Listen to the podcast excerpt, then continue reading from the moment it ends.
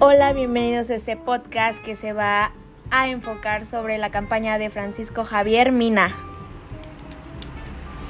En el periodo de la Guerra de Independencia, inicio, organización, resistencia y consumación en 1817. Eh, los actores de esta historia son Francisco Javier Mina, Henry Perry, Infantería del Coronel Young, Regimiento de la Unión Mayor Stirling, Regimiento Primera de la línea Capitán José Treviño, Coronel Myers, Jefe Realista Villaseñor, Benito Armiñan, López Portillo y Napoleón. Vamos con nuestro compañero Juan. El suceso fue que Mina en Inglaterra fue convencido para abanderar una expedición que se uniera a la guerra de independencia de México.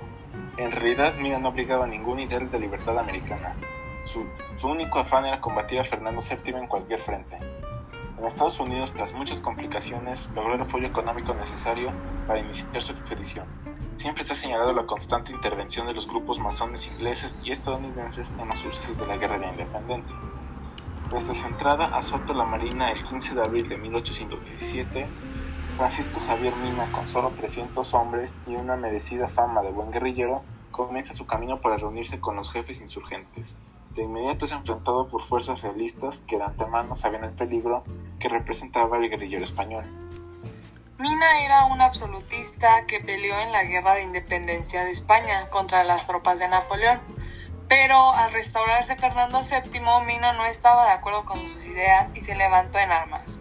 Fue hecho prisionero y se exilió a Inglaterra, donde Fray Servando Teresa de Mier lo convenció de pelear en la Guerra de Independencia Española de México. Salió de Londres y viajó en la fragata Caledonia para arribar en Baltimore en el 1817, en julio.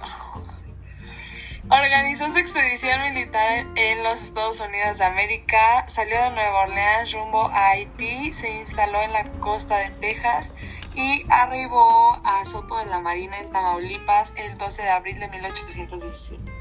Y esto fue todo por el podcast.